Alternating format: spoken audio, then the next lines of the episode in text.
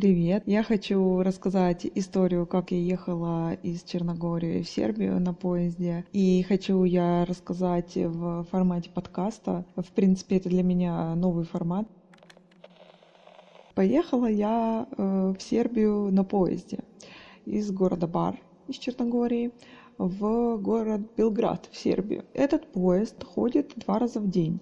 Есть дневной поезд и ночной. И я, когда брала билеты, я пришла в кассу и говорю, мол, хочу там Белград э, на дневной э, поезд. Кассирша так удивилась и говорит, ну, вы понимаете, это же там сидячий поезд будет. Говорю, да, да, да, мне все подходит. А потом я такая поняла, почему она так удивилась, потому что обычно, если кто-то вот так вот из Бара до Белграда ездит, все ездят ночным поездом, потому что дневной поезд это, по сути, электричка. Весь э, путь бар Белград на поезде занимает 11 часов. И как вы понимаете, 11 часов ехать на электричке как бы весьма непросто.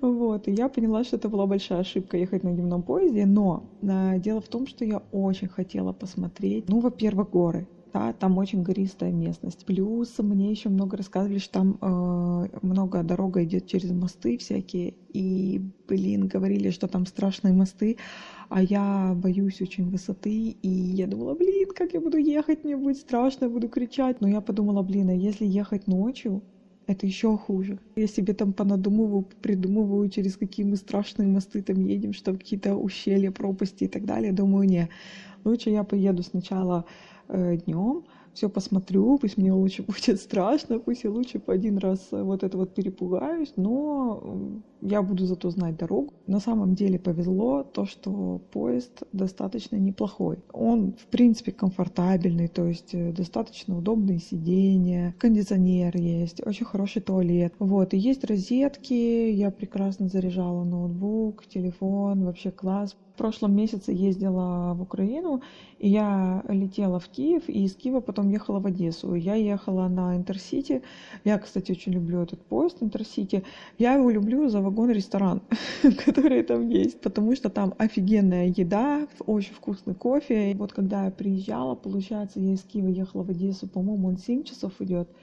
И вот эти семь часов даже мне было сложно. Это при том, что я э, была в э, вагоне первого класса, то есть там очень достаточно широкие сиденья, которые классно там и откидываются. И я ехала одна на двух сиденьях. То есть рядом со мной никого не было, был полупустой вагон, и я могла там развалиться, и все равно я как бы так устала. А тут 11 часов. И тоже, правда, у меня как бы рядом со мной никто не сидел большую часть дороги. И у меня была подушка, да, я такая хитрая подушку с собой взяла специальную, ну, такую, которая типа для самолетов, но она чуть-чуть больше и очень мягкая.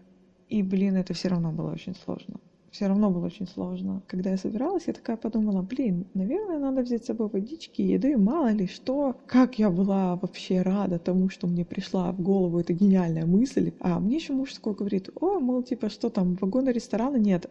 Нет, оказалось, что в поезде вообще всего три вагона, и как бы, естественно, никакого вагона ресторана нет. Я с собой набрала еды, я все сожрала, то есть я съела вообще все. Воды выпила два с половиной литра, что еще интересного? Конечно же, очень красивые виды безумно красивые, горы просто фантастические, но не фотографии, не видео, вообще даже близко не передают э, то вот ощущение. То есть глаз как-то по-другому он воспринимает, да, ты видишь пространство, понимаешь вот это вот расстояние, а на фото и видео это получается достаточно плоская картинка. Я посмотрела на фото и видео, что я сняла, и думаю, блин, да что тут такого, вообще ничего интересного, да, а когда ты едешь и видишь это своими глазами, это вообще другая история, то есть, ну, вообще другая. Э, ну и теперь к мостам. Ну, там был один мост, который вот мы ехали, я его фотографировала, он такой железный. Издалека я думала, это мы туда едем, вот прям туда, да, вот прям мы по нему будем ехать. Ну, когда мы на него заехали, что такого, ну мост и мост, как бы, ну нормально, в принципе. И я вообще не испугалась. То есть для человека, который боится высоты, ну как бы, короче, в общем, что я хочу сказать, не страшные там мосты, но там очень много туннелей. Вообще эту дорогу называют, э, ну вот до Белого поля называют дорога ста туннелей. И это таки да. Когда мы выехали из бара, я подсчитывала каждый туннель. Я открыла специальный там счетчик, когда мы доехали до Белого поля, вот было 99 туннелей. Плюс-минус, может быть, где-то два. Потому что где-то я могла дважды посчитать, где-то я, наоборот, могла не, не посчитать. Просто там некоторые туннели были такие короткие, что вот только заехали, выехали. То есть я могла даже как-то, ну, не досчитать. Но вот у меня на счетчике получилось 99. Но когда мы приехали к границу, там этих туннелей, блин, еще больше.